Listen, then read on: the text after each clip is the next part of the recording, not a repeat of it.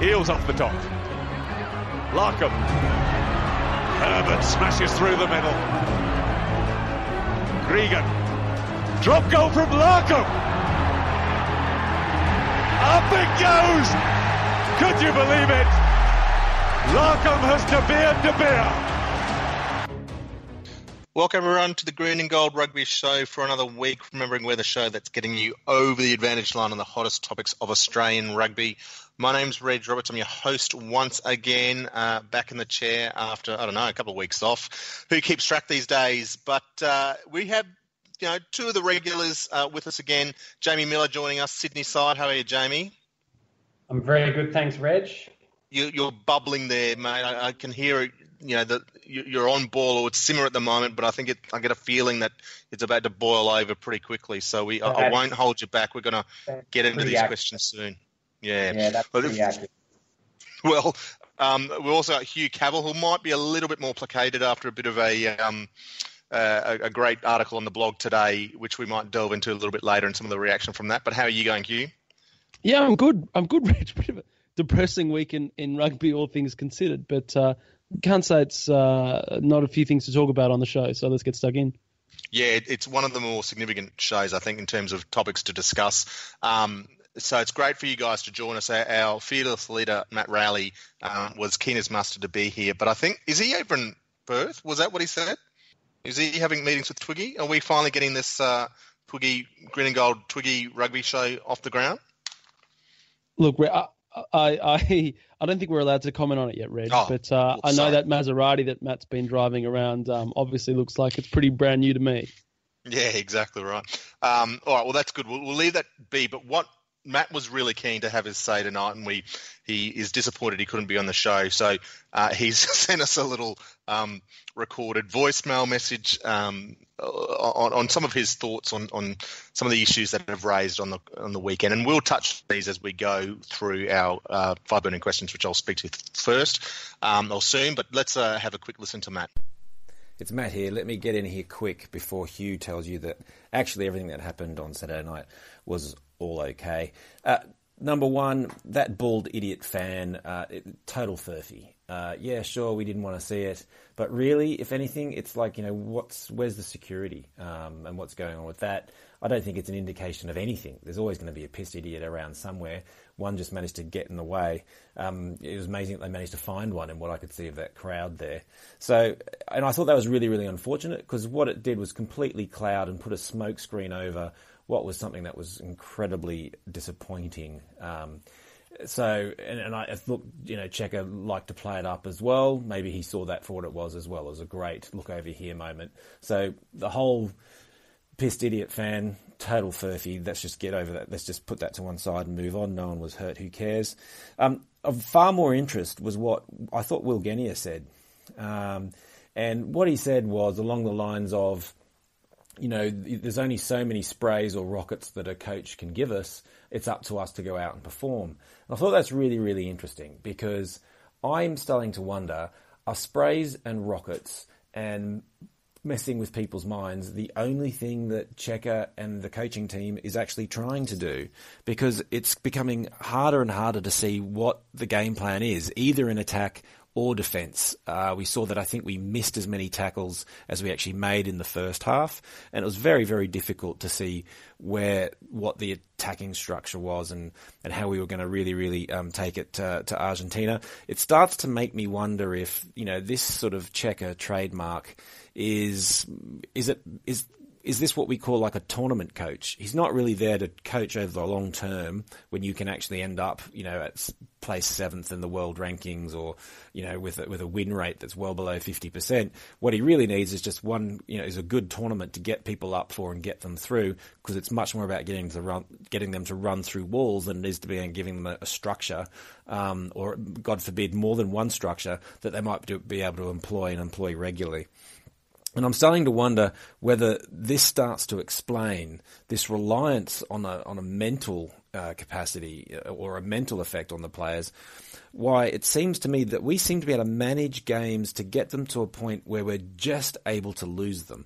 And it doesn't seem to matter who we're playing against. So it can be the most unfancied team. And look, they're starting to go lower and lower in the pecking order that can beat us uh, like this. You know, um, Scotland is now a, a constant. Um, uh, worry for us. Um, and, and, and we, you know, and whether it's, you know, managing two draws against what was a pretty weak South Africa last year, um, you know, even when we managed to win last week, uh, or the week before last, it was all, it was still sort of very last minute stuff. And it just seems that mentally we, you know, if if we're relying on everyone to have a spray and a rocket and to be running out there and running through doors, you know, maybe it's very hard to keep that going and, and to get ahead of a team and stay ahead of a team. We seem to come out of the blocks really quickly and then just completely fall apart and rely on getting close at the end, um, which sometimes works, sometimes doesn't, and that seems to be a recurring pattern. Anyway, I'll leave it over to you boys to pick over the rest. Well, wait, wait, come on, Reg. No, oh, right, no, no, no, Matt. Let's let's I don't want to give him first crack at this. He didn't turn up. You know, he has. He's not here. He's got other things on him. Whatever's more important than this, that's fine. But I mean, I think you, you know the opinions of the three of us need to be heard first before, well, just at, at least preliminary before we go to Matt he might be the curtain raiser sort of thing as, until we get into the main show. All right, well let's let's talk about um, the, the, five burning questions, and they're they're pretty simple, but they're here to to spark a little bit of discussion. So the first burning question is simply what went wrong on Saturday night. Two, how do we react to that abusive fan? Um, and we'll talk about Hugh's article there. Um, question three, where to from here for the Wallabies? Uh, it's a fairly open-ended question, but plenty to discuss there. The All Blacks lost uh, on the weekend and uh, to the the Springboks. So is the Rugby Championship alive again? And question five is uh, about the NRC and is it dead in the water? And we'll have a chat about that soon. So, all right, Saturday night. Let's um, let's go to you, Jamie. You, have uh, been quiet, and I can sort of hear, hear some grinding of the teeth on the on the microphones here. So I want you to to you know talk us through what went wrong Saturday night. Well, it was a total disgrace. I mean, we lost. That's bad enough at home against Argentina, but they had two tries disallowed, and really, we were probably pretty lucky to be in a in a position to win it at the end. Um, but the other thing was that it was just this familiar pattern of opposition teams just waiting for us to strangle ourselves. Like we didn't really make Argentina have to have to do a lot to win. Um, you know, a couple of flashy tries, but every time we built pressure, when we went to six or seven phases, if we could get that long without dropping the ball, they looked like they were just about to fall apart. I mean, so did we, but we had a lot more ball. But at the end of the day, you know, in the first half, we completed 42% of tackles. That means for every two we made, we missed three. And when we're hoping for a number around 90%, that's, it's just not good enough. And the lack of honesty and accountability from the people involved in the team is it's just insulting to the fans. It is insulting that you can miss that many tackles, that you can have a tackle completion rate of 42%, and the defense coach doesn't say, hey, look, maybe I'm not up to this. It's really trying to go to the pub and watch what was just an absolute shit show in defense and on attack, you know, just drop ball after drop ball, a lack of accuracy that was just astonishing. And, you know, if this was one off, if this was one off, it'd be a disgraceful performance, but it's not. I mean, this has happens every couple of tests where we have a lot of talent on the park. Sure, there's one or two guys who probably aren't up to it, but we have one or two guys who are, who are really world class, more than that. And the pieces just aren't fitting together. And for me, it's kind of like a relationship, you know, you get to a point where you got to wonder are there enough good days for the bad days? And at the moment, the answer is definitely no. And I don't think there's anyone except for a couple of fans, Cheika and his team, and Rugby Australia, who think the answer is yes. This is a relationship that is not functioning, it's not working. And I think all parties would be better off if they just broke up and went their separate ways because this is a team going in the wrong direction. And I want them to succeed more than anything, but they cannot succeed regularly by going down this path. All right. Excellent. No, good good start, and we're bordering on to question three there going forward. I want to focus on Saturday night, though. Hugh, come to you in a second. I want to take it back a second before this even game. My biggest question about this test match leading into this, why the hell is it on the Gold Coast? Uh, this is dumb know, the Gold Coast is a dud market. With all due respect to, to our good mate Shane Sully Sullivan, who takes some fantastic photos for us as the heart and soul of green and gold rugby and lives in the Gold Coast, lovely place to live. But from a sporting market, it's terrible. You know, and we've tried it there before. We've taken test matches there before, and it doesn't work. We've had the sevens there before. It doesn't work. Uh, the Commonwealth Games sevens was fantastic, set the sort of crowd record uh, for the stadium, but that's that's different. That's unique. Um, and um, uh, you know, we had a different type of rugby uh, on show that time, medals involved, all that sort of stuff. Sixteen thousand for a test match is damn embarrassing. You know, that's it's a good crowd if you take it to Ballymore back in the mid '80s, sort of thing. That's a, that's about it. Um, the decision to have it there that weekend, and I, I could only assume we were getting getting government funding. Uh, you know, ARU was getting government funding from the state or from the city of Gold Coast, but there's not a chance that was happening because there was a major international triathlon event on the Gold Coast that weekend that would have been soaking up all of the state government's money and the city council's money. I, I just don't get it. Other than perhaps the uh, the coaches, the coaching management team wanted a week on the Gold Coast to prepare before they started their overseas trips. But it seems a ludicrous scheduling appointment, and uh, and I only say that in the scheme of things because as Matt alluded to or will allude to whenever he decided to pop his message in, the crowd was abysmal, and it, it just starts from that for the team. How can they, you know, that game got what it deserved for how it was scheduled and for the, the, the, the type of attendance that was there and that Wallaby performance. It was it was a poor start to the whole experience, let alone what happened on the field. Um, uh, here to you, mate. What was your take? Put aside, you know, what happened afterwards, how that might change things, but that performance of the Wallabies um, and, and uh, the result that came from it was pretty damn distressing. Yeah, oh, 100%. And I think the most telling reaction was probably Michael Cheika's. And, and normally in the coaching box, he tends to be the, you know, as we well know, very animated, sort of ride, rides the game, uh, the highs and the lows. And he's a very passionate bloke. And even he looked just, you know, lost. He looked exasperated. He didn't even have the, the, the, the energy to, to stand up and swear at the referee. And in a weird way, that, that's the, the, um, the the disappointing sign and the sign that sort of tells you, I think, where his headspace is at as much as you know what's he supposed to do. Um, obviously, he feels like he's he's squeezed the juice out of this team, and I, I, mean, I don't disagree with Jamie. I think it's probably time to look for a change. Um, but you know, I think the coaching staff have got problems. But the, as what Will Genia said, and, and look, he Matt raises some very valid issues with what Will Genia said. But at a certain point, you've got to you've got to blame the players. You know that hmm. forty-two percent missed tackle percentage. There's people missing those tackles. There's hmm. the drop balls. There's, you know the coaches not the coach's job to teach them how to catch a football.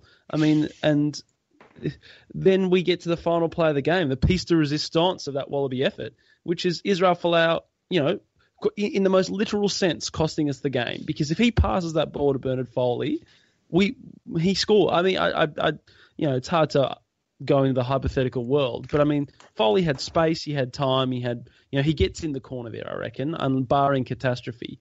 Um, so, you know, uh, in a sliding doors world, if this Wallaby team had basic skills in terms of exploiting overlaps and catch and pass, not only do we win that game, but we probably win the third test against Ireland as well. Because there's another five on three in the last play of the game that they completely ballsed up. Um, and it's just not good enough. It's it's simply not good enough, and and as a as a fan, it leaves you exasperated, and and and um, you know what you just you just wonder what the answer is because you know that we've shuffled through enough different players, and yeah, look, we can talk um, about the players in question three, but you know, to me, you know, there, there, was there was a few players who were below their best for sure, and, and we were had Michael Hooper drop out late, which obviously is our captain and it's going to affect you. But I mean, there was there was just plenty of brickbats to go around in the way that we played, and really the only couple of guys that that that I think could probably hold their heads up were were a couple of blokes off the bench, and then Dane Haylett-Petty and, and probably Reece Hodge, um, and so yeah, he just he just leaves you a bit bereft of, and, and what you said, Reg, about about uh, the the crowd and the, the decisions around it. And as the last game of the year on home soil, it just Yeah. leaves a very bitter taste, doesn't it? And you know, maybe they're squeamish about clashing with AFL finals, and so that was why they steered clear of Melbourne and of um, of Perth. That's the only reason that I can think of in my mind, and that's not a good enough reason to me. Um, but uh, yeah, look, who who who the hell knows? I think they need to change something, and whether that's just you know um, going going on the Terps for a week, or doing something, going and playing golf, or changing the coach, or I don't know. It's it's just you know I'm even tired of that. Oh, Channel Ten going, oh well, this will be a real learning experience for them. That's Yeah. the biggest lie that is told Yeah. in sport. You know, the the loss that we learn from. Christ, if we've if we've we should be bloody geniuses by now. If we've had if we learn something with every loss, we should be an encyclopedia of knowledge, uh, of learnings from all of our devastating losses over the year that we've supposedly learnt from. I mean, we should be world beaters by now if that's the case. But no. Anyway, Well, sorry, Hugh- we're getting we're getting into round mode. Hugh, Yeah, I can look- tell you in that encyclopedia, Allan Alaalatoa is definitely the first entry. Um, I just just wanted to back up Reg's point from earlier about the Gold Coast being a terrible sporting market. I mean, this is a team that has a the only really failing AFL franchise, uh, and they've had three failed rugby league teams in the last thirty years: the Seagulls, the Crushers, and and now the Titans, where people sign on and then desperately try to go, move away from. It is a sporting graveyard, and A- a- and a professional soccer team, you know, the, the Oh. mighty Gold Coast United, and I think there's probably a few basketball teams and and and um, and uh, baseball teams and all that. They churn and burn professional sporting teams, and uh, you know, it was one of the real challenges with the games. I know the organisers were very concerned. Would people turn up for the event? Um, because they don't turn up for any other events, and, and in the end, I think the vast majority of the, the, the crowd were Brisbane people anyway. So, um, yeah, odd. Uh, look, uh, Jamie, I, I need to ask you a question because I think you're the closest we've got to an elite coach on the panel. Um, the highest level of of of, uh, of coaching, at least, is Cheika's comments post game, uh, which match. Um, uh, immediate post match comments around enthusiasm and so on. What does that mean? I mean, I know Cheika's comments last week. I was at the post match press conference in Brisbane when they won the box, and he was proclaiming how much better they were of getting off the ground, the players getting off the ground and getting involved in the second play. But I, I, you know, I guess tangibly, what does it mean from a match with these, and you know, that we lack the enthusiasm, and that means is it just those second and third efforts? But from a broader perspective, what does it mean? Is it the players Yeah. don't want to play, or does it mean you know the coach isn't getting the message across? I don't. Uh, it's just such a intangible concept that's hard to you know to really get a grasp of. I, I think that's exactly right. It is that intangible feeling that you have in a, in a winning team where people are really buying in. And you can see at the moment that there, there's a lack of cohesion in the team. Um, almost every first phase play they ran on the weekend was half a beat off. Um, I, I think that's different from effort. I think there's a difference between when Cheika talks about urgency, you know, getting off the ground, wanting to make that key tackle, that's buy-in. Um, but there is effort, and th- you know the way you see that is is the fact that Lukhan Tui was even playing on Saturday, Yeah, which yeah. you know, it turns out was very emotional for him. But that buy-in, that innate sense of the meaning of what it means to go out there and play, you only had to look at Pieter-Steph du Toit crying like a little boy on uh, at Westpac Stadium in Wellington after the game to see how much beating New Zealand in New Zealand meant to him. And I think our players, there's that inexorable something, that special source, you know, that we had during the World Cup, and, and great teams have it. We don't. We don't have it. And I think Genia was spot on when he said, look, you know, Cheika can't put any more rockets up us. What he means is he he can't inspire us anymore. That tank is empty. He, he has no more cool analogies, no more golf clubs, no more anything that can make that to make it happen. But they they could need a new environment to make it happen. But it's it's definitely not there right now. And I, I just go back to that relationship analogy that I still think Michael Cheika is an excellent coach, but it's not working. Yeah, look, what are Matt's discussions there? And and, and again, it's getting on.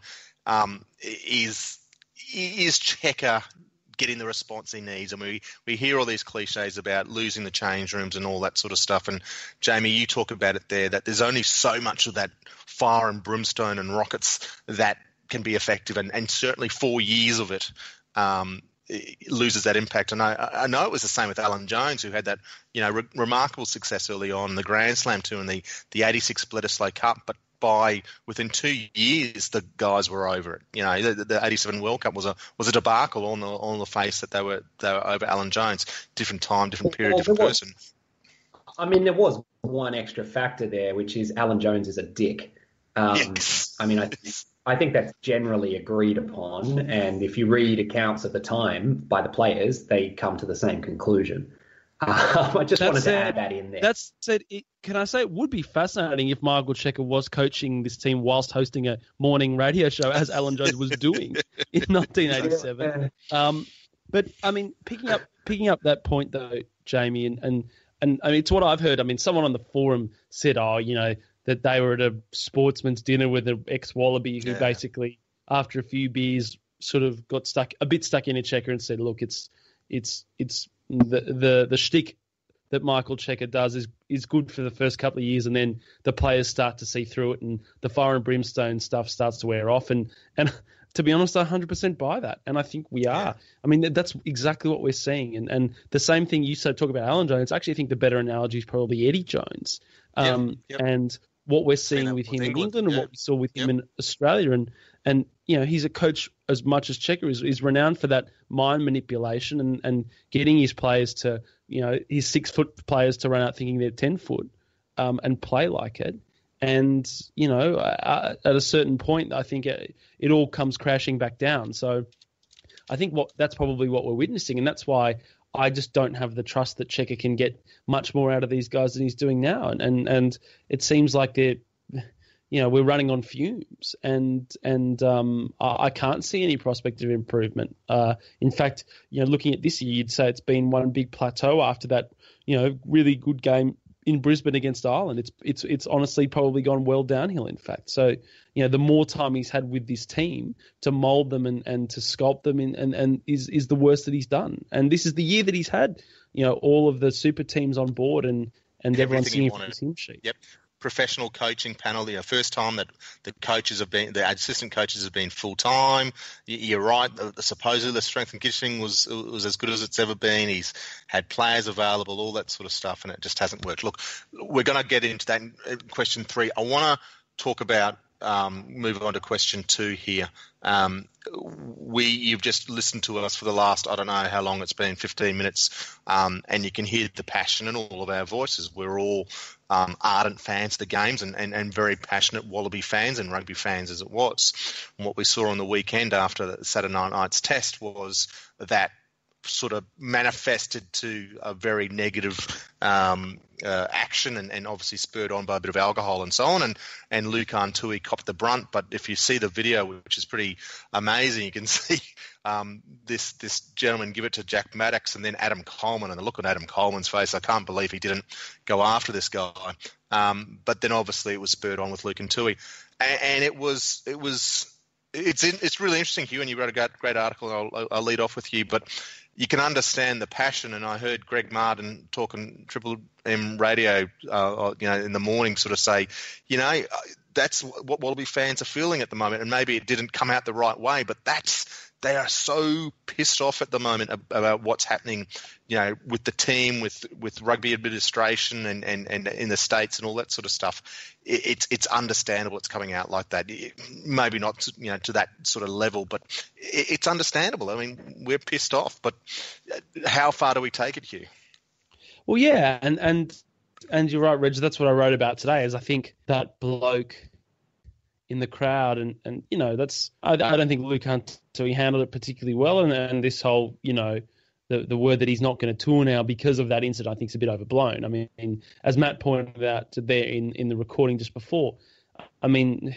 Yeah, I, I disagree. It's a furphy. I, do think it's probably got a bit of undue attention um, because yeah, know, realistically, the bloke's a bit of the bloke was a bit of a dill who had too many beers, and we, you see that at most you know, junior games and subbies games. You know, someone who's had a few too many give the ref a serve or a player a serve. It, it's not we're not necessarily breaking new ground. But I think what what it did spark within me personally, and I think obviously a few other people, given the the you know the, the articles kind of resonated with with a lot of people, is that I, I think it's just given me pause to reconsider the relationship that I have to the game, and I think it should give us all pause. And and and that sort of behaviour is, is just not on. But you know the, the stuff that we see online is is is the the the uh, internet equivalent of that sort of behaviour in, in many ways, and and the um, vitriol and the passion and, and the emotion that gets said on our comment threads and on Facebook and on other places. And and look, I'm all for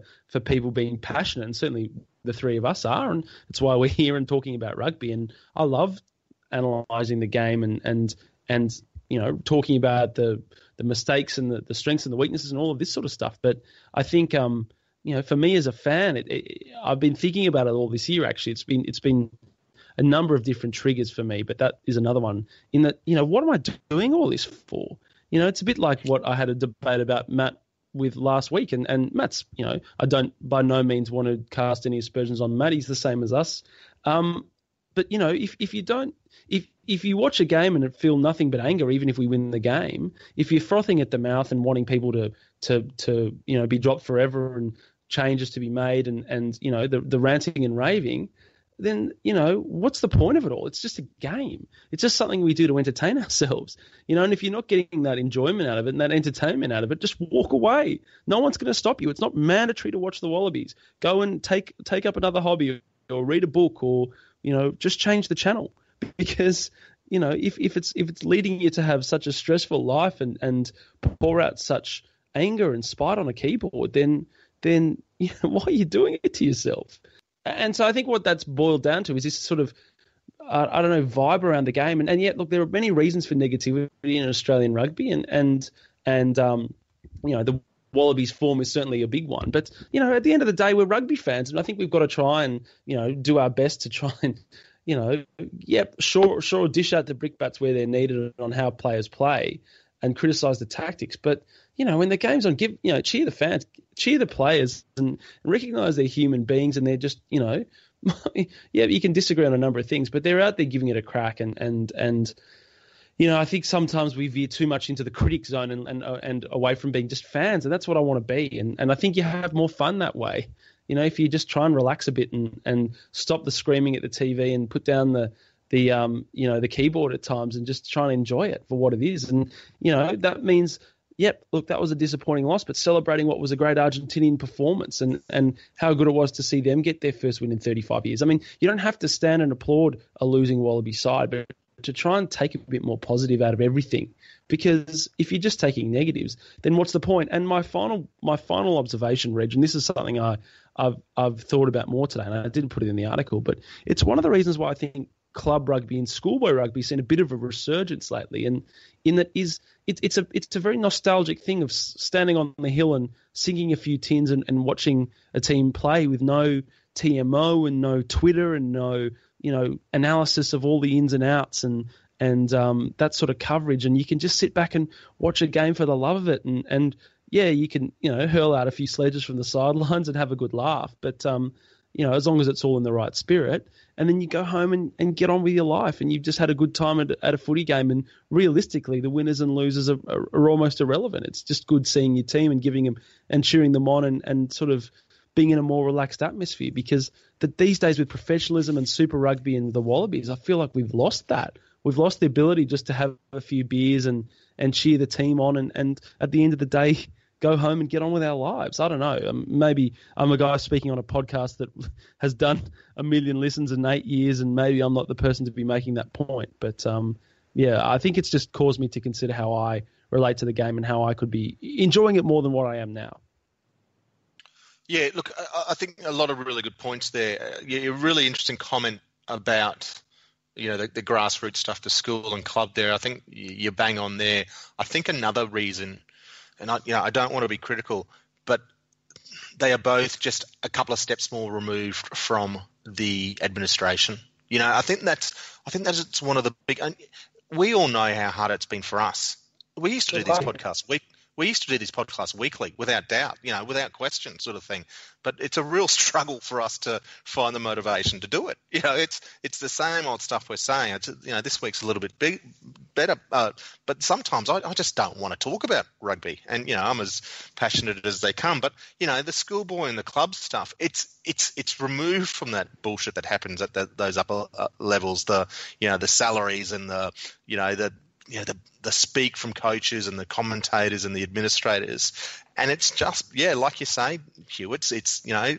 It's, it's the true ethos of the game where it's about participation and fun and, and, and just enjoying the game. Jamie, did you want to say it's, something? It, it, it's oh, also well, one, my last point, Reg, is probably rugby's not isolated from that too. You look at you know certain fans of AFL and, and, oh, so, yeah. and, and soccer and, and and league. It's I think it's creeping into all sports where it's this this notion that you can just get on and abuse people online and and and you know really just vent yourself and, and probably take out other things that are happening in your life on a on a footy team and and I don't know. It's just starting to wear me down a bit. And, you know, I copped a little bit of flack, especially on Facebook. But I mean, again, the, oh, you know, good on good on that bloke in the crowd. You know, he, he he had more passion than the people on the field, and I think that's just a bit ridiculous. I mean, sometimes we're we're um, you know, just a, just a little bit um, a little bit silly with how we view that. I think Jamie's just dropped out. Reg, he's so disgusted, disgusted yeah, that I dare criticise his too. right to to rant, at, make personal aspersions against the players. Um, it's funny. I, used, I used to think that all this, um,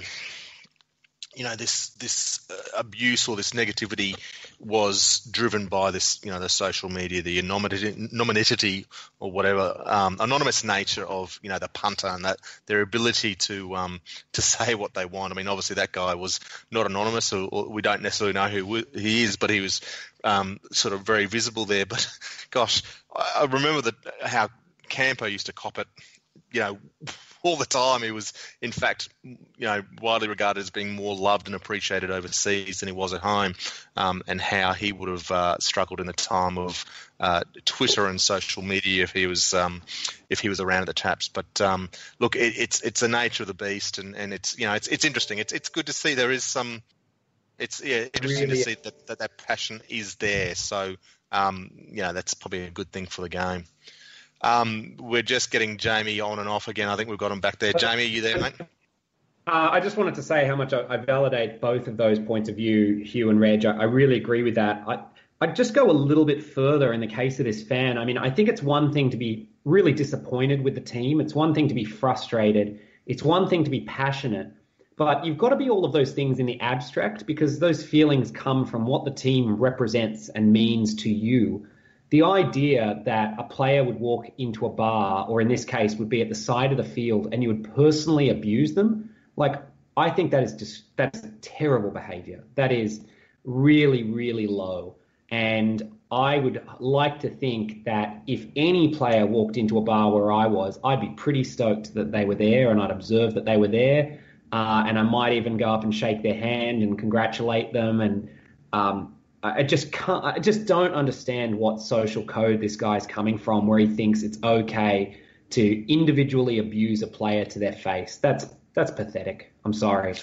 Yeah, Um, yeah, look, make no mistake, hundred percent, uh, uh, just ridiculous. And if you see again the video footage of it, he's having a go at Coleman and, and Maddocks with these three wide-eyed kids sort of right at his hip, just looking up, going, "What's going on?" Here I am talking to these heroes of mine, and this guy's just come in and, and sort of taken over and, and using it as his own sort of soapbox. So, um, and then what goes on further. But it, we, we all agree what he did was despicable. He's you know, uh, it's either Rugby Australia or Lukhan doesn't want to take it any further, so there'll be no other further action against him. I guess the stadium will do his own thing.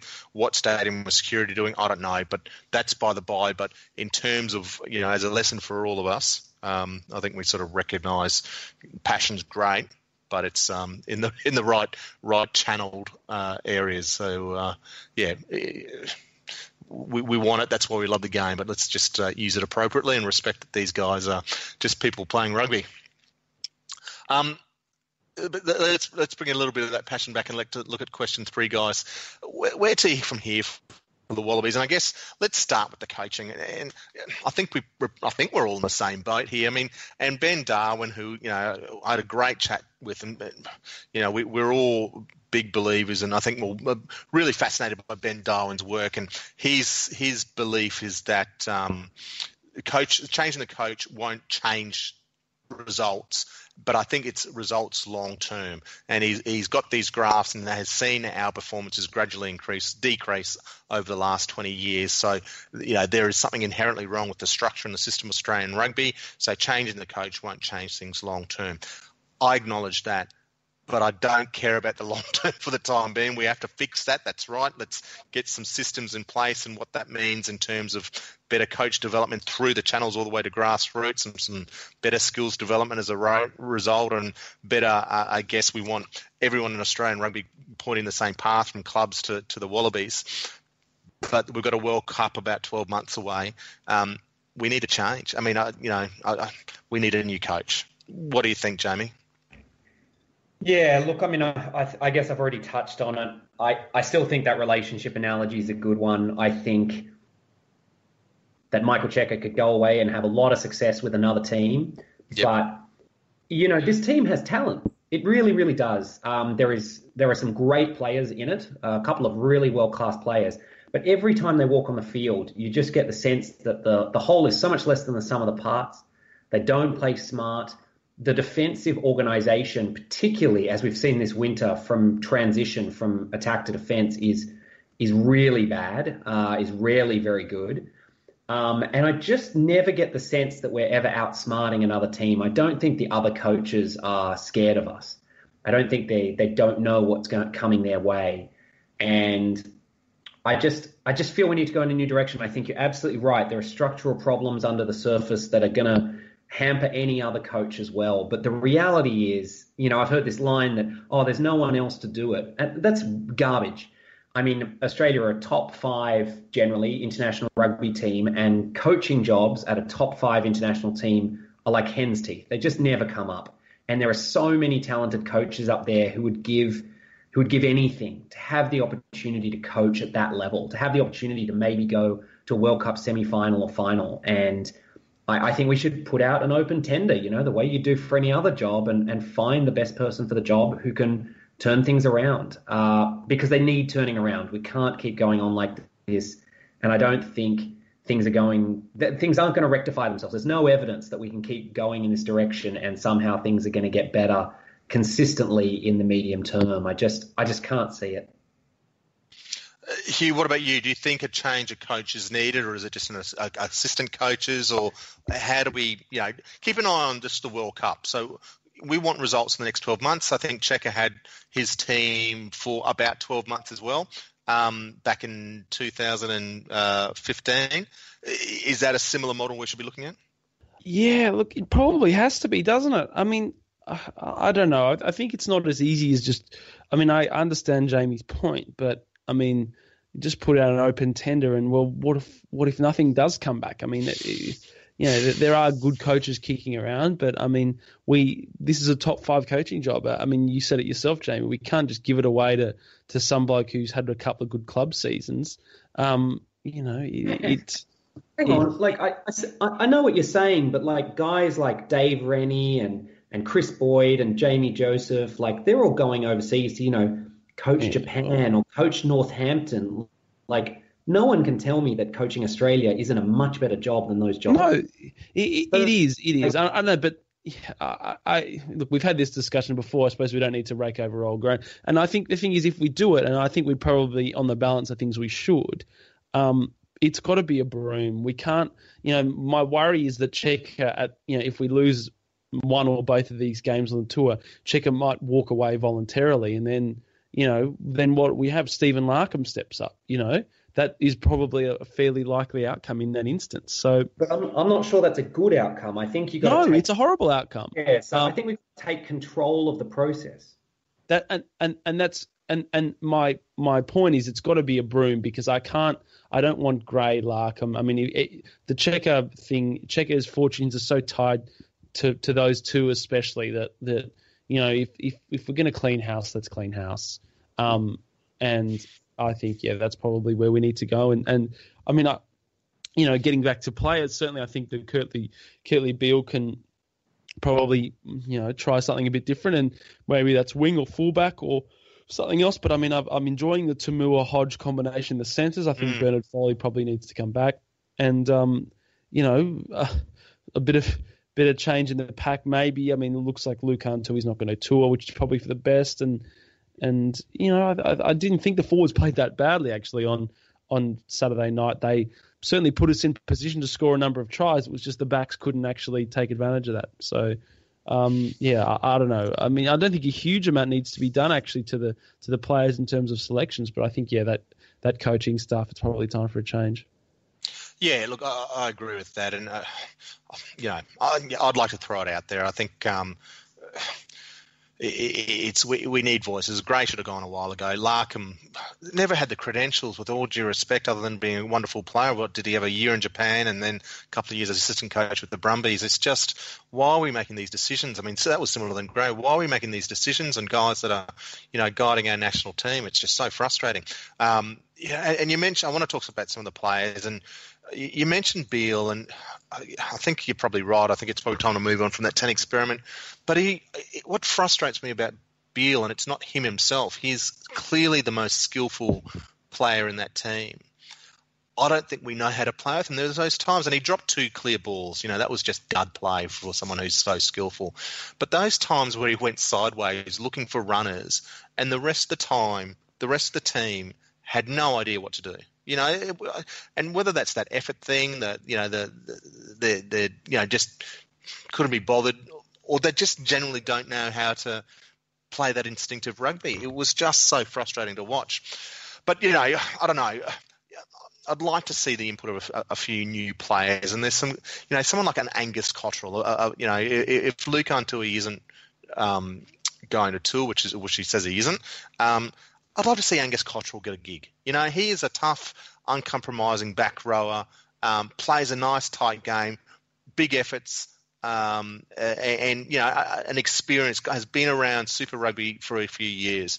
You know, I, I, thought maybe Angus got young, but he's maybe a bit young, and I'm, I'm, probably becoming a bit too a bit aware of just throwing these guys in there like a Jack Maddocks who does some good things, but probably isn't up to it. Um, but yeah, someone like an Angus Cottrell, uh, I'd really love to see. You know, broader than that, it, it's it's really hard to see where you come from. Maybe we do give Tom Banks a shot on the wing. Koroibete's interesting, isn't he? I've, you know, I was proclaiming him as the world's best winger, uh, you know, a year ago, but and he does some great stuff. But geez, he does a lot of uh, frustrating stuff as well. And so maybe we need to find some answers on the wing there as well. And maybe that's Banks um, or even he in, in, in NRC level sort of really goes missing. He's not putting his hand up and really owning that competition like he like he should. He uh, the, his game on the weekend versus the Force was glimpses of fantastic stuff, but gone missing. He should be dominating this competition if he wants that Wallaby team, and that's that's a little bit frustrating to me. Um, anyone from your guys' eyes that you think you know we should be you know, you wouldn't mind getting a bit of a shot. As a, you know, I guess Billy Meakes is another one. Duncan Paia'aua is really sort of controlling things. His his defensive work is really iffy. He's, he misses a lot of tackles, unfortunately. Um, but uh, you know, uh, uh, definitely a, a, a, player worth noting. But Billy Meakes has a bit of hardness to it. I don't know if that's what we need. But um, Jamie, anything you think we, um, we, you know, we should be looking for in other players? No, look, in general, I think this is a good group, though there's one or two players I'm, you know, not huge fans of, and I'd probably start some other players. I, I think the decision to play Beale at 10 shows catastrophically poor judgment from the coaching staff, um, much like the James O'Connor experiment did five years ago. Um, but I, I think in general, the players are there, and I think what makes it hard about us talking about wanting to change the coaches is that on this particular occasion, last Saturday, it was the players, I think, overwhelmingly, uh, with just basic individual skill errors, missed individual tackles. Kurtley Beale had two Falcons in the same match. Like, how is that even possible? Tui dropped it twice. Uh, Folau dropped it. I mean, just the players just weren't there. And unfortunately, in this environment, you you can do you can change the coach. You can't change 23 players. So it's the coach that's got to go. Um, but in general, look, I think we've generally got the right people there. We are weak in some groups. The back row mix is obviously bad. Um, but, you know, there are some other areas like up front where I think we got lots of really good props coming through. And, you know, second row looks pretty good. So, you know, I, I, I think focusing on the cattle might be uh, not the number one place to focus personally. Uh, what do you reckon, Hugh? Yeah, look, I'd, I'd agree with that entirely. Um, I I think of the players that Reg listed. I mean, no one, none of those players, with all due respect to all of them, fills me with any confidence that they are going to thrive at international level. At best, you know, they're all workmen like blokes like Cottrell and Billy Meakes and Tom Banks and but I mean I, I, can't see them setting the world alight against Argentina or South Africa away. I mean they're the people point, you pick when you is, just don't. Sorry. My point is maybe that's what we need. You, you say workmen like maybe we need some people to do some work. I mean that's well, I mean that's what Genny is saying. That's what Czech is saying. And I and I know we you know that that's all tainted with a little bit of um you know covering their bases or thing. But I just think we just need some old school workers. You know, Nathan Grey himself was a fantastic impact player for the Wallabies. We, we don't have someone like that with all these flash and flash and you know supposed skill, but it's just not coming through. Sorry, go on. Yeah, no, well, I agree with you, Reg. And actually, it's funny talking about, you know, going back to the coaching staff and an interesting point that was made on Twitter to, in a in a bit of a back and forth um, today, which was, you know, talking about tactics of this team. And, and last year we we started Ned Hanigan every game at number yep. six, and you know that was the workhorse grafter. That was the guy that we needed, and that was what the narrative was. And this year we've gone to Lukhan Tui, and and realistically, it's chalk and cheese, isn't it?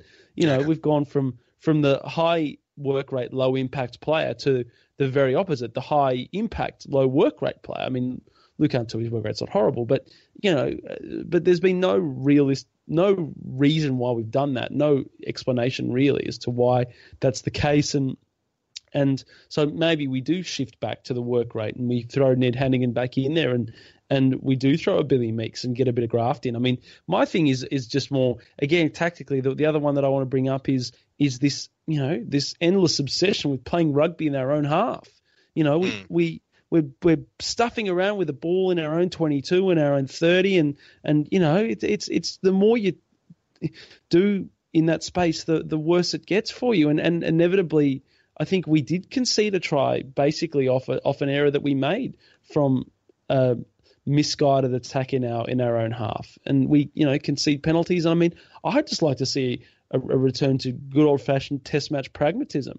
I mean, and just get the ball down the other end and play a bit of field position and try and control the, the narrative of the game. And we did that pretty well in the last 15 minutes of the game because Argentina kept giving us the ball but we still couldn't score from it. So, yeah, what do you do? Yeah, exactly. What do you do? Um, well, I guess that shows, to, you know, plenty of theories. No one's got any concrete. Israel Folau throws that pass, Reg. We win the game. I don't know what yeah, we're, I any different. But, what we're saying yeah. now, it's certainly probably a little bit different. Yeah, but undeservedly sorry. And you, you probably go back to that Springbok win as well. It's a, it's a similar scenario. We're papering over the cracks, and like you say, good win versus Ireland the first test, but ever since then it's been down, down, down. Um, even regardless of that win versus the Boks. Um, lads, let's talk. We've got to turn this around, get the vibe back up, get a bit of positivity back here. Um, the All Blacks lost on the weekend, lads. Does that does that given us a make the rugby championship alive again? Are we we uh, getting a bit of enthusiasm back about this tournament, Jamie? Uh, yeah, no, it does. Um, I remember sort of coming to the pub and my wife was uh, wearing her Wallaby jersey and she was asking me like, "What does this mean for the tournament?" And I was like, "Well, to be honest." Um, New Zealand will probably win and we'll probably win, so we'll be pretty clear at second place because South Africa lost against Argentina, you know, away, so they were already in a bit of a hole. And then, as it turns out, uh, we end up at the bottom of, of the ladder. And look, to be fair, when you, when you do look at that game again, it is engrossing. Though New Zealand do hand South Africa two points. I mean, there are two yeah. intercept tries basically. Yeah. Um, but in the last five minutes, you've got to say, you know, I was, I was in the pub and my mate next to me was like, oh, there's just a sense of inevitability about this. And there was. Um, but then Barrett missed the conversion. And then in the last minute, I mean, the All Blacks were right in front of the sticks. They couldn't get a penalty. They couldn't set up for the drop goal. Um, you know, the South Africans showed just an immense amount of heart in defence, and one or two of their players, um, Warren Whiteley in particular, just some extraordinary numbers and extraordinary commitment in defence. And, um, you know, it's inspiring. It was inspiring to see what it meant to the players. It was inspiring to get emails from my South African friends about how extraordinary it was. Um, you know, New Zealand just don't lose at home. And, you know, it's, it, it is great. It's great for rugby to see New Zealand lose. It's great for rugby to see them lose all the time, in fact. Um, I just wish it had been us who had made them lose. And, uh, you know, we did it once last year and we came incredibly close to doing it in New Zealand last year as well. Probably should have done it. Um, you know, but it's it's good. It's good for the neutrals. It's good for us. It's good for rugby. So, yeah, all of those things.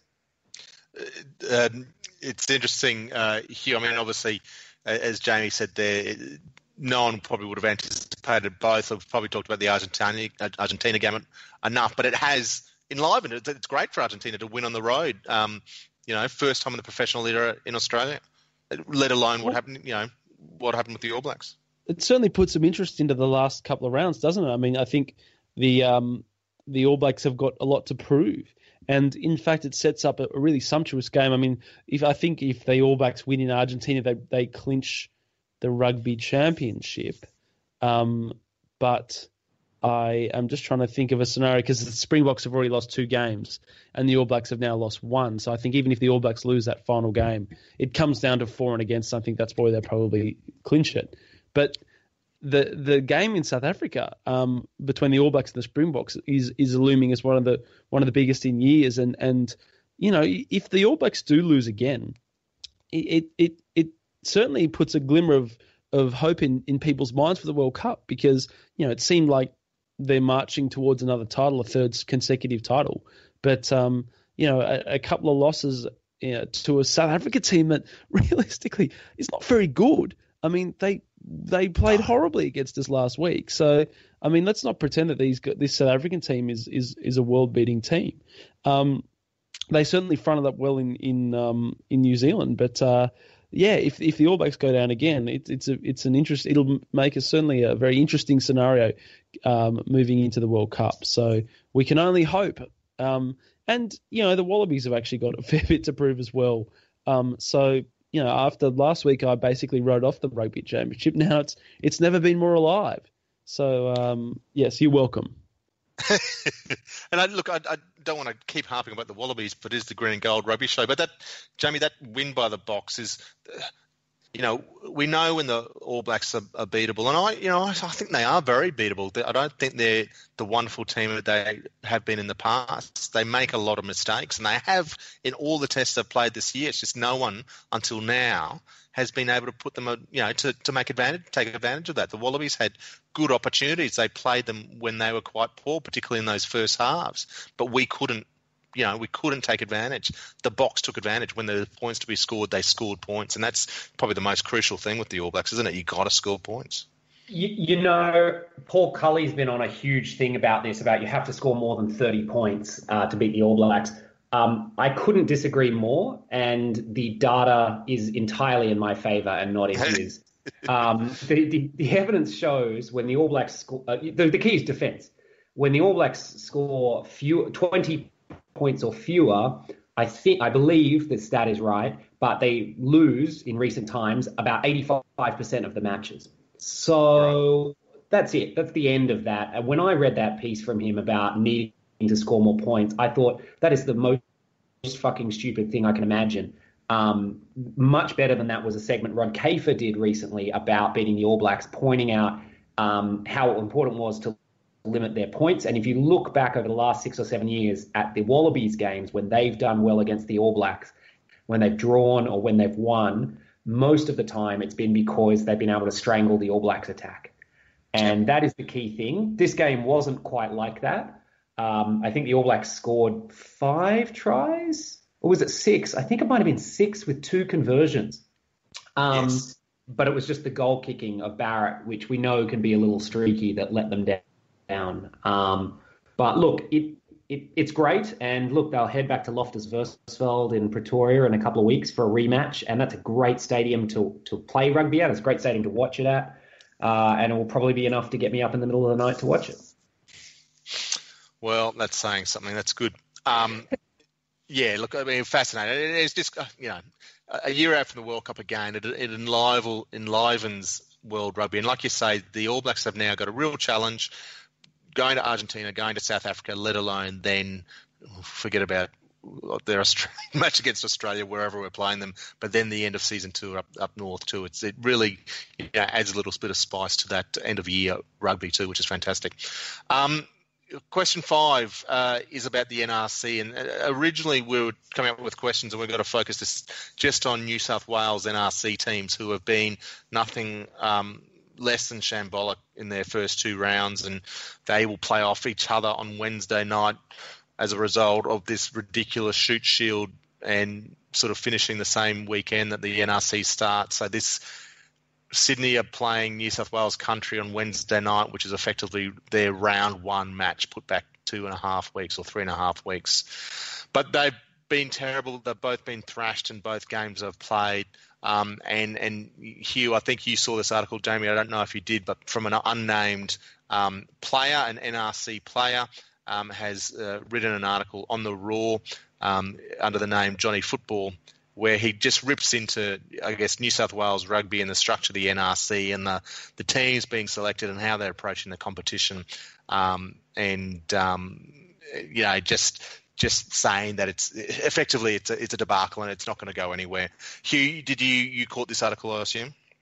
I did. It, it, was a really interesting read, and, and we might chuck a link up to it in, in on the on the page because it's something that you know essentially for people who haven't read it, his criticism, and, and, it was someone who himself had played NRC and not not revealing his name, um, is that essentially the, the New South Wales Rugby what they've done is they've engineered a scenario where because of the the fact that they've the Waratahs have already locked in their squad for next year, um, and they are offering a very low wage for for for the players um, a lot of the more experienced Shute Shield players that don't have a contract for next year have gone, well, what's the point? And they've walked away from it. So we've seen actually an, a large number of, of the New South Wales sort of older clubbies, the experienced first graders, and the, the you know the a crucial element of the NRC walking away from it. And so we're left with a, a, a, situation where the two New South Wales teams are either super, you're either super rugby players or you're you're an under 20s um, player or a sort of a fringe Shute Shield player. And that's the, been the makeup of the teams, and, and with most of the talent actually directed towards um, the Rams and away from the Rays. So you you have this um, system now, which is is completely going against what the NRC was set up to be, which was the best of club rugby, with the Super Rugby guys coming back, and it was a genuine third tier. And now it just seems like we're where it's a, it, it's so muddled um, in New South Wales anyway. It doesn't really know what it wants to be, and it's probably part of a a wider malaise in the playing ranks with the way that the Super Rugby's now structured, which is either you know superstars and wallabies making big coin and development under 20s players making very small coin and there's doesn't seem to be much room in between and and the days of the old club player you know the experienced vet of of you know six seven eight years um, getting a call up and getting his chance seems to have gone away. And if more more often than not now, if you're not making those under 20s squads and under 21s, you you you find yourself a, a, little bit on the outer. And with the money that's available overseas, we're seeing those players now take off to French second division and and um, and rugby in the UK and Scotland and, and Ireland and these sort of places. So it is you know just another a nail in the coffin uh, to the way that our game is being set up, and certainly uh, it seems like New South Wales is the epicenter of, of, of this particular problem, Reg. I was going to say, look, I, think you're right. I mean, I, you know, it's it's we can't jump them down and say everything's working really well up in Queensland here. You know, I think we've we've probably led the way in terms of NRC development, and you know, as a reward, I think we've had three of the of the four winners so far. Um, but Brisbane City look a real hodgepodge of a team this year. They had a really good win on the weekend, albeit against the Sydney Rays, and they still let in 40 points. Um, but it is interesting, and maybe it is more Queensland country, and it, it's it's great to see Rob Seed, the coach this year, sort of take on what Brad Thorn and Paul Carozza did last year. He's got the basis of a really good team there. Obviously, Duncan Paia'aua, Jordan Petaia, you know, Angus Scott Young, Caleb Timu, James Slipper's playing very well. So, but he's he's bringing these young guys through this. Um, um, uh, Tom Kibble, who played on the weekend, Harry Wilson, Michael Wood. These guys are all part of the under 20s. So you know that Johnny Footballer wrote this article about these young guys who are not even playing Premier grade in, in, in New South Wales getting a shot. That is happening up here, but it's working. I mean, I get to be fair, Tom Kibble um, and Harry Wilson played a fair bit of first grade. They're both under 20 players and went back and played a bit of Colts. But um, you know, you know, they are bringing these young guys through. And maybe it's a small crowd up here, but there's always that um, that sort of anti-Randwick, anti-Sydney Uni thing down there, which people are, are very aware of, and I, they seem to count the, the club representation a lot more down there than they do up here, at least you know from my observations. Can, Jamie, can I? Yeah, I just wanted to say two things here. Uh, firstly regarding you know the play firstly i want to say how much i appreciated that article. We all want to hear more about the players who are in the middle of this mess at the moment. Yeah, I, yeah. I just really want to say i really appreciate um, that piece. Um, my first point is without revealing the identity of the person um, he was very eloquent for the school he went to and i just want to congratulate him on, on that.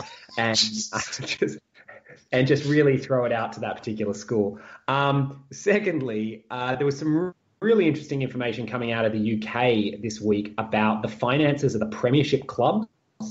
They just turned down a big offer to buy the Premiership from a from a hedge fund, basically, and in doing so, they had to reveal their own finances. And every single club is running at a at an unsustainable loss.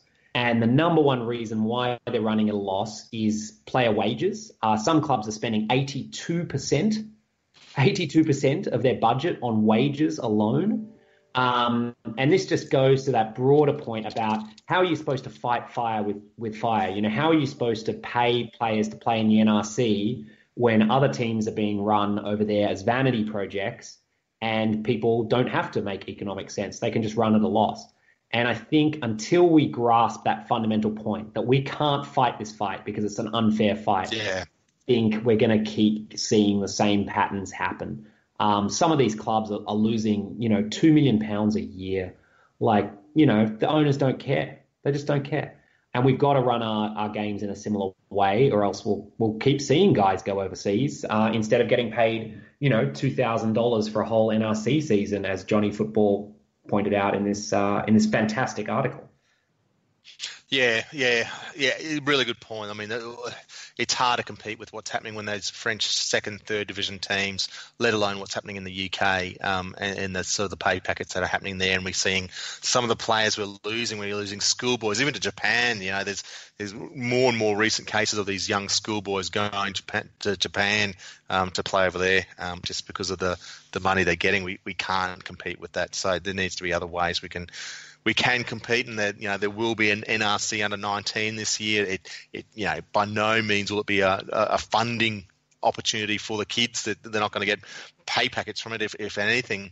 Um, but it's another step on the development pathway and hopefully that works as long as that skill development's happening too. Look I, I, I just also want to broaden the NRC and everyone who listens to this podcast knows my affection for the competition and and, and it's been there since the day one. And I'm, and I'm really enjoying the footy this year and it, you know just on the weekend um, there's some great stuff. I think uh, the, the Vikings Force game was was cracker, but the, the Queensland Country Fijian Drua game was, was superb. Um, Endura have been fantastic to watch this year, and this is their first loss, and it was great to see uh, some of this Queensland Country. Now, Hamish Stewart, I want to point out, you know, he's, he's copped a bit of flack and he's a bit flaky, but this was probably the most composed I've seen. It's probably the best professional game of rugby I've seen him play. Really controlled that game well, but you know, so there's still positives. There's still good rugby, but the Sydney thing just riles me and, and, and their performances. I mean, the, the Sydney Rays got 60 points put on them by Brisbane City, who have been pretty diabolical this season. Melbourne Rising haven't won a game. They put 62 points on the New South Wales Country Eagle, Country Eagles, and you know the Eagles were the better team last week. And um, uh, the, the Eagles last week, I think, had 54 points put on them, and the, the Rays had 54 points put on them as well. So, you know, that's two games that they're over 100 points against immediately. So there's real concerns about that, let alone the late start to the season because of the Shute Shield. but I, I, there's just things happening that I'm, concerned about. There have been some good crowd, crowds. Fijian Drua were good. It looked okay. Western Force when, when Brisbane City took their game to North's uh, rugby club in Brisbane, there was a great crowds, and I think we'll see that again um, pretty soon. I think round four. Um, we're at Bond University for Queensland Country, and actually Melbourne are taking a, game to Adelaide, so that, that'll be interesting to see. But the, the scheduling, this this is just indicative to me that someone doesn't care. I, I, don't know where it's coming from, whether it's a broadcaster, whether it's the ARU, but how is this happening? One of the most basic premises when you've only got four games of a competition, two are on live on, on Fox Sports and the other two are streamed, is surely you don't have conflicts. And we've got games in Fiji and we've got games on the East Coast and we've got games over in Perth, obviously it's easy enough to schedule those times so, so that they run into each other. Three o'clock, you know, on the east coast is is uh, what one o'clock in Perth, and I think it's a similar time difference between Fiji and here. You know, three o'clock over there is one o'clock on the east coast. But for the last two weekends, we've had games at the exact same time, and on, on this this weekend past, week three, we had three games on Saturday, and the two live stream games were on at the exact same time at one o'clock on the East Coast. It just doesn't make sense. So the TV game was a bottom of the ladder Sydney Rays versus Brisbane City. And the one o'clock game was, you know, Queensland Country Fijian Drua, um, which was top of the table or two undefeated teams at one o'clock at the exact same time that New South Wales Country Eagles were playing Melbourne Rising. It just it doesn't make sense that the same thing happened the week before with Queensland Country Melbourne Rising at the same time as Western Force and New South Wales Country Eagle. It's just a little thing, but the, the attention to detail. If we want this competition to grow, we want people to see it. We've got to get the scheduling right, and the scheduling just it, it just feels like it's half-assed this year. I hate to think of this. In fact, I'm just looking at this round four, and I don't know if this is right, but according to the ARU, this Saturday, um, Melbourne Rising playing Brisbane City at in Adelaide. The kickoff is at 10:30 in the morning. What's what's the time difference between here and Adelaide? It must be only an hour or so, but maybe half an hour. But that's I just don't get it. And, and, similarly, on Sunday, New South Wales, oh, 30 years, thanks, sorry, Jamie, I was in mid range. Um, on Sunday, New South Wales Country are playing Canberra Eagles at um, UNE Bellevue Oval at 11 o'clock in the morning. Maybe the Sevens is on that weekend, but you know, I don't know what's going on with this That's scheduling. Fourth grade it, subbies time. I know, I just don't get it. I'm, I'm concerned that, you know, that it just shows you where this competition is unfortunately sitting, and it just makes me feel how much I love it and how much I love the rugby. And I know there's a lot of very passionate people up there. It's never going to get anywhere. It doesn't have the support. It just feels like it's just filling a bit of a gap at the moment, and, and it's got no real sort of impetus behind it, unfortunately, which is um, well, sad to see. Quickly, Reg, can I borrow an idea that that I, you know, Cameron Crawford, um, an ex-player, um, some will remember from Waratahs and Rebels. Yep. Um, and he basically said, commenting on the article that was uh, we, we that started this discussion that that well, if New South Wales is basically going to two teams, both of which are hopeless, yep. you know, it's not it's not unfeasible to suggest that they only have one team. In which yep. case, why don't we just go back to playing all the Super Rugby teams and the Force and Fiji in Drua? And in in in an, in some sort of internal comp. At least then you've got the established brands of those teams and the networks. And yet, you know, Queensland would have to go two teams into one as well, or you create. You know, you keep the two Queensland teams and you create a, a franchise up in Townsville or something. Um, but you know, is that the, is that where we're heading? Because realistically, it's all it's it's it's what we've got now with with yeah, a couple of extra teams thrown in. Yeah, and I think Dave McDooling again, another uh, you know oh, former. Sorry, it was it was Dave McDooling. It wasn't Ken yeah, okay. Apologies. Yeah. Yes. Yeah, you're exactly right. And it's the old Rico challenge that used to happen. Was the you know the, it was an interstate series without the Wallabies, and they'd play. And you're right. You're chucking the Force. You're chucking the um, the Indru and who any anyone else, but it just becomes a you know Super Rugby minus your your Wallabies. And I tell you who else will support that. It would be Benny Darwin. It's the cohesion factor. Is all of a sudden you know you, you can you can play still your Queensland Reds players. So you know Jimmy Tuttle or Tate McDermott and Hamish Stewart are getting the combinations going with Duncan Paia'ua, ready for the Super Rugby season. But you know with um, trying to think of her any Queenslanders who are Reds, you know, but you know, without Isaac Rodda or Lukhan Tui there, Harry Hockings and Angus Blyth get a chance to step up into the system, so that next year in Super Rugby, if Isaac Rodda goes down for the season, Harry Hockings can come up and he's being thrown to by Brandon Paenga-Amosa, who he's played the season with, so that cohesion factor is big in there. It it has some merit, and it you know it may end up being what happens down the track. They can still be Queensland or the Reds, and you know we don't have this situation where people don't you know, New South Wales country and Queensland country, who have both been fantastic in what they do, uh, aren't really supported and aren't really genuine country other than the fact that they play regional games.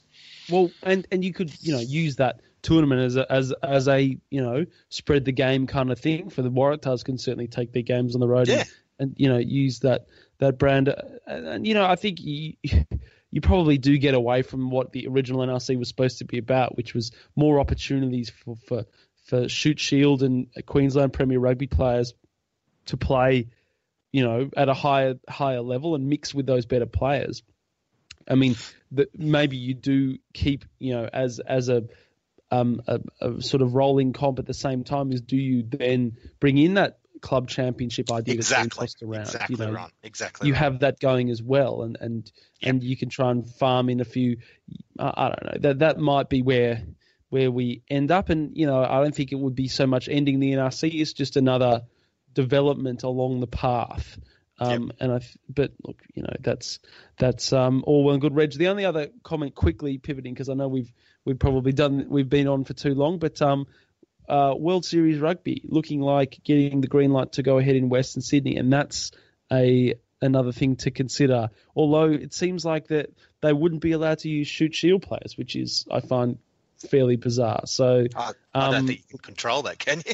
if the- if the Shute Shield players want to sign a professional contract, it's like saying, you know, we're going to the Shute Shield, but you know, you guys can't go and play in France or Italy or wherever you're going to play. I mean, if they want to sign a contract, they're going to sign a contract. good good luck. Um, but yeah, after after the um the issues in rugby in Western Sydney, I mean, this is this is um been I think something that people have had an eye on for a little while, and and if uh, World Series Rugby and Twiggy Forrest wants to come and put money into rugby in Western Sydney, certainly I would applaud that. Um, standing on my feet, and that would be great to see. So let's hope that uh, we can all the powers that be and the people out there can can make that happen.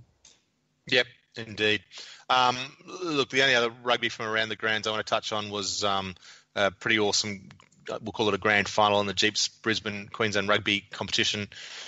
On the weekend, schoolboys, uh, whereas the undefeated Nudgee played the undefeated TSS, and uh, I think Nudgee got out to a 22 0 lead at half time and looked all done and dusted. TSS fought back to be 22 all there thereabouts um, with about five minutes to go before Nudgee uh, scored in the corner with uh, Jungler Bennett, who is a, a wonderful little player. Um, the winger, flying winger, scored a try in the corner. I think that makes he scored 15 tries this year. But amazing crowd, 7,000, like you say, Hugh earlier, uh, amazing uh, atmosphere and great buy-in by the public. So that was that was an awesome part to the um, to the uh, start to the rugby weekend um, that went downhill pretty quickly. Um, anything else, lads? Before we close up, it's been a big show. Jamie, you're good. Yeah, I'm good. I'm good. I'm exhausted. You know. Yeah. Well, mate, have the rest of the night off. Um, Thanks. Thanks. And and the weekend Yeah. off for that matter, because I there's Yeah, no no weekend. Wallabies game. So well, we'll just make sure you're up bright and early for those NRC games, mate. You don't want to miss yeah, those. that's right. Uh, I just, I just, I, I, I- I didn't want to add any more, but I just wanted to add that one of the NRC teams, I think it's the Rising, isn't playing a single match at home this year.